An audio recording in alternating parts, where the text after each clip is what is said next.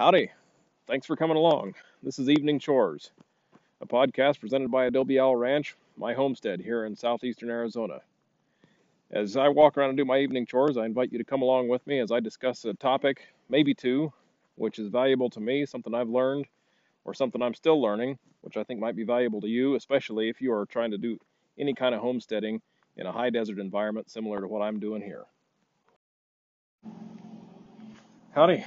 Welcome back to Evening Chores, podcast where you come along with me while I do my evening chores and I talk about a specific topic throughout the course of that evening. Now, I've already started. In fact, I got interrupted on my first iteration of this. But originally, I was going to talk about equipment, types of equipment that you might need. And I'm going to do that later on. However, given the type of activity that I am pursuing right now, which is why I'm slightly out of breath, and I will continue to be so because I'm going to be doing this as I'm doing this podcast. I'm going to talk about the dirty work, and you know, if Mike Rowe wants to come over here and help me out, that'd be cool, because what I'm doing right now is cleaning out. Well, it's not going to be done tonight, but I am working on cleaning out one of the stalls here, which has become packed with all kinds of, as my grandfather would say, corruption. It's got mud built up, it's got hay built up, and there's some manure in here. Who knows what all's in here, because it was here when I got here. However, I sort of accidentally flooded it, and that made a bad situation worse. So now I am out here with a bunch of garden tools and so rakes. I don't know where my pitchfork is. I'm going to have to go get that. Some kind of a thing that's meant kind of like a little tiller. Let's see. The garden hound, it calls it. Anyway, it's just some spikes on the end of a T-handle, which lets me kind of turn this up so that I can get at it with my rake, because everything's a little bit too fine for the pitchfork that I have. I only have a kind of a hay pitchfork and I have a stall fork. So anyway, I'm going to be out of breath this whole time. But what I was going to talk about was this kind of work, because it happens. And, you know, you can only put it off for so long. And it's not pleasant. And it is hard work. It will get your heart rate up. You will do some cardiac, or some, hopefully you don't do a cardiac. You will do some cardio on a farm, although there are a lot of cardiacs that happen. However, don't do that. I know sometimes people kind of get trapped in the idyllic farm life. They think, well, you know, it's just all sunshine and daisies, and it's always spring, and it's always baby birds like the one that I posted, learning how to fly. You know, bunny rabbits and baby calves and all that. It's not. But that's good, because how boring would that be? You know, and there's winter, there's frozen water pipes, and there's orphaned animals, and, you know, you got a sick pig, and sick calf, you got something you got to bottle feed.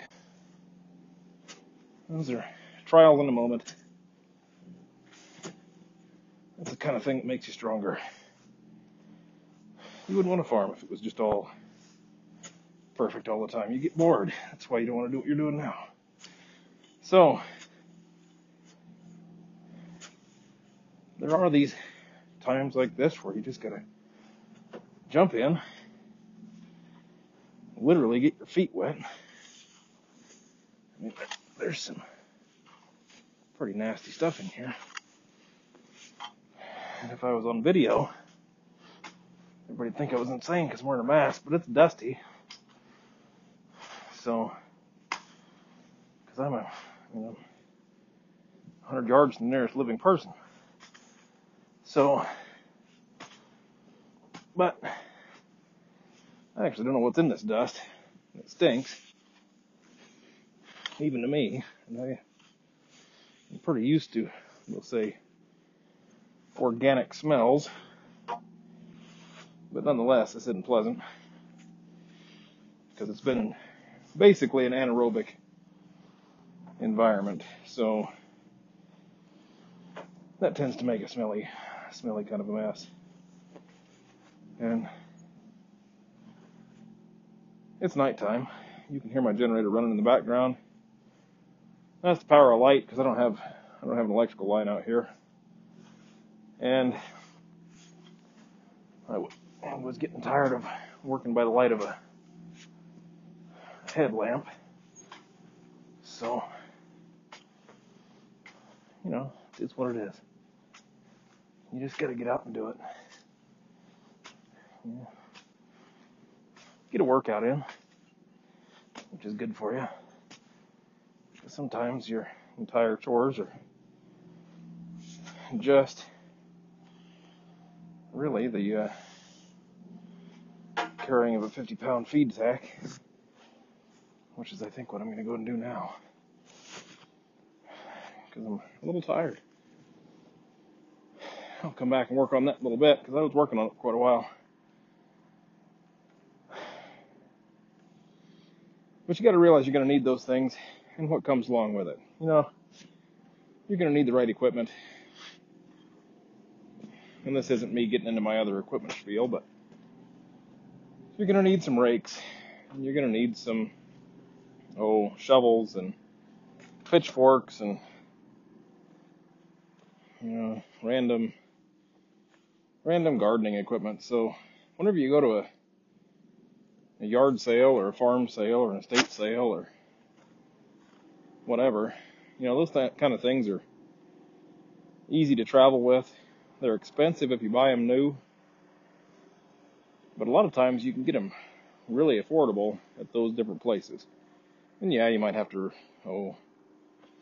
tighten up a hoe handle or replace like an axe handle or something, but that's almost always cheaper than buying a new tool. And if you go in and kind of have an idea, go to your local gardening center or your local farm store, get an idea for what things cost, keep that in mind, and whenever you see those things, then you'll know, okay, that's a good deal. No, that's a rusty piece of junk. Don't buy old junk. But a lot of times you can get good, solid equipment, and you need a variety of things. Like I'm not really a fan of a 3-tine pitchfork, but there are times when they're really handy. You want to only pick out a certain kind of the hay, or you're kind of trying to scrape things off the top of something, or maybe you're wanting to just stab it into a bale and carry it, which would have to be a light bale, but everything has a purpose. So there's a purpose in those. They make like 15-tine pitchforks as well, and I could use one right now because I think mine's a 5-tine, and it's gonna suck for this job if I can even find it.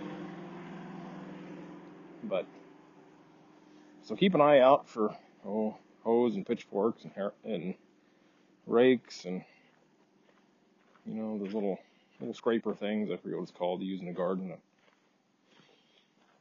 Like that garden hound thing that I got. I'm not even sure where I found it. It sure does work good for stuff like that.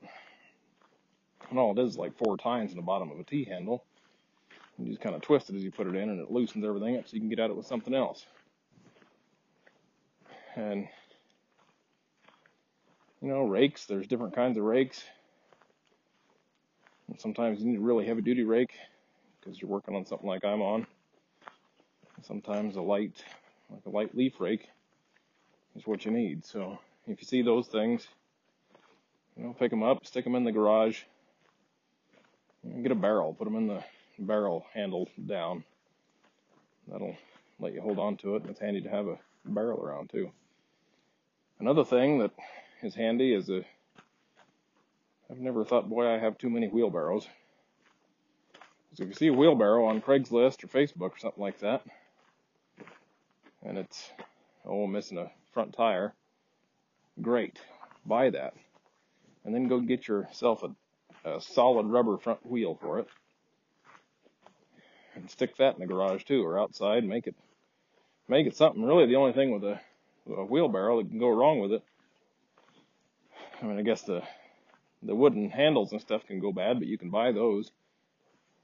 I don't have any of the plastic ones because I don't really care for those, but if it's got a metal tub and it doesn't have any holes in it, and it's $15, buy it. I've gotten several of them between $15 and $30, and the front wheels, they're about $15 a solid rubber one. So, you know, buy those things and keep them around. And even if you have to, you know, I've got a wheelbarrow over here with all the wood is rotted out, but the metal pan is still good. So I haven't replaced the wooden part yet. And maybe I won't. Maybe I'll wait for one of these other ones for the pan to rust out. But, you know, hold on to it till then. Don't discount those big, I don't even know what to call them, those big kind of composite ones with two wheels. Those things can be super handy too. Or a wagon. Actually, when my folks were out here last, they brought me a pull-behind wagon. It's kind of like somewhere between like something you'd pull with a garden tractor and one of those Red Rider wagons a lot of people had when they're younger. But it dumps, and I think it'll hold 1,000 pounds. So that's a lot of weight. I mean, you could literally fill it up with water and carry it and pull it behind if you can keep the water in it. But it's good to have those sorts of things.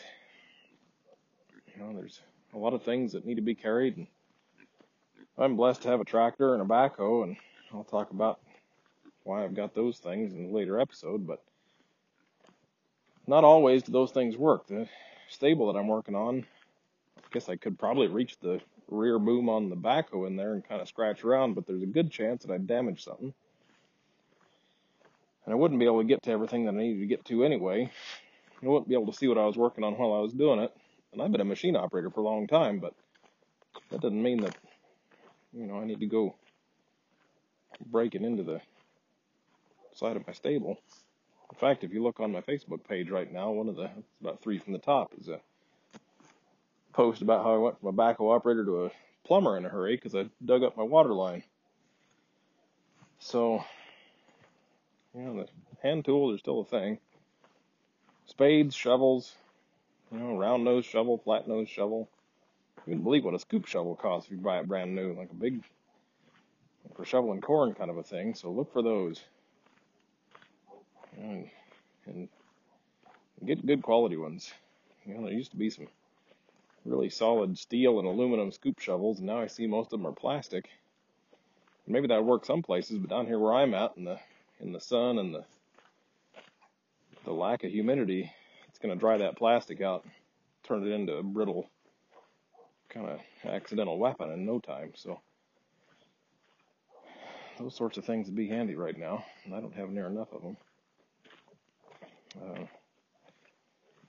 And I'll go into a more exhaustive list later on as to the stuff that I've got and the stuff that I think people ought to have. But mostly this podcast is focused on work. You know, there's going to be times that you're going to pound in fence posts. If you have a fence post driver, you know, if you don't have one, you're going to need it eventually. And there's something there. I still haven't found my pitchfork. You know what else you used to have is a place to put things. That would be an ideal thing right now. I should learn that lesson. But Yeah, you're going to pound into T-posts. That's hard work. It's hard on the ears. It's hard on the arms. It's hard to get them pulled out once you get them in. So, just, I guess, accept it as a good thing, because if it's something that you dislike so much that you just can't stand to do it, I'll tell you right now, this is not the life for you. You need to have a outlook that says, okay, I understand there's going to be crisp spring mornings and, you know, beautiful fresh snow and, you know, that beautiful summer rain and the, you know, the way the frost glistens the first and last time it comes out on the ground. You know, birds chirping and you know, fresh chicks just showing up out of an egg in the morning when you didn't even know that they were close. Those are great things. But it's also a great thing to be able to come out and, you know, use the strength you have and actually do a job, because seeing things get done and seeing a job well done after you're done with it is its own sort of a reward that a lot of people just either don't have or don't have near enough, because some jobs where you can't easily see the outcome of your work for a day and deprive you of that. So you don't see that there is a, I just remembered where my pitchfork is. It's in a really good spot right where it ought to be. But, you know, if you can't see the work that you've done, you don't have that, well, at least I don't, maybe I'm an oddball, but you don't have that sense of accomplishment at the end of the day that says, okay, here's what I got done today. And sometimes you know that. You know, if you have been a teacher and, you know, sometimes you teach a student and you can see them literally absorbing the information. I mean, they are just, you can see the lights coming on and the understanding building as you talk to them. And, you know, that is a great reward. But ask any teacher, and it isn't a reward you get to see all the time. You know, sometimes you work with somebody for hours and hours, and they do not exhibit that. And that is, I would say, at least as equally frustrating as the prior was exhilarating. So, don't look down on the hard work, and don't think that you've messed something up just because you got to do some hard work. You know, I'll admit I put this off a little bit, but I finally realized, well, it's got to be done, and it's not going to get any easier. It may get harder, and it's definitely going to get hotter. So I'm out here in the evening. It's a nice, cool evening. The stars are out, and the moon is out. I heard my owls a little while ago.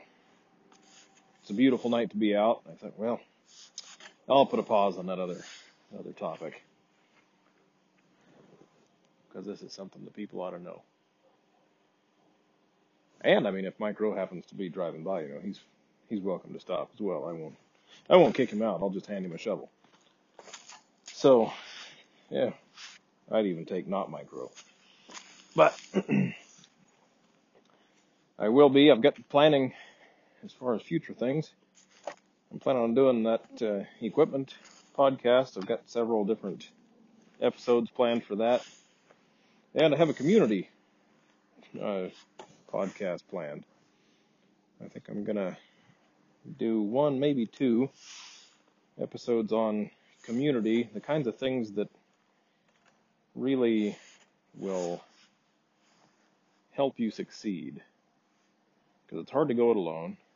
It's hard to go it without understanding things. You know, you can't, it's hard to learn stuff fast enough without having a mentor or a guide or a coach of some kind. And sometimes that coach might be the farmer down the road that you worked with for years, and sometimes the coach might be somebody on the other side of the country you've never met. But they're both important. So I just earlier today I was on a YouTube live stream. While I was watching it, I wasn't partaking in it other than the comments section. And I realized that I've never met any of the people in there, but I do appreciate the input that they have, and I've used a lot of the ideas in different places, and that goes for them. That was the folks over at Homesteady, and I can't think of the name. It was a new place that I'd not seen before. I think it was Simon Says Farm or something like that, but Simon was like S-Y-M-A-N. And then the other place that I've learned a whole lot is listening to the Pastured Pig podcast, which is put on by Troy over at Red Toolhouse. So if you're interested in pigs, look that up on your favorite podcast platform and give him a listen. And if you listen to enough of them, you might even hear one about me a couple of years ago when I knew even less than I do now. And I hope I'm learning faster now, but we'll see. So that's out there. And I'm going to go back to working here. And I'm pretty sure that I'm not able to work and talk at the same time. Not the kind of work I'm about to do, swinging this pitchfork, so... Y'all be safe out there.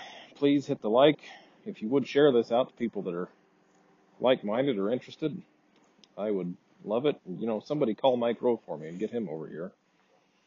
I do crave your comments or emails. You know, it's eveningchores@gmail.com.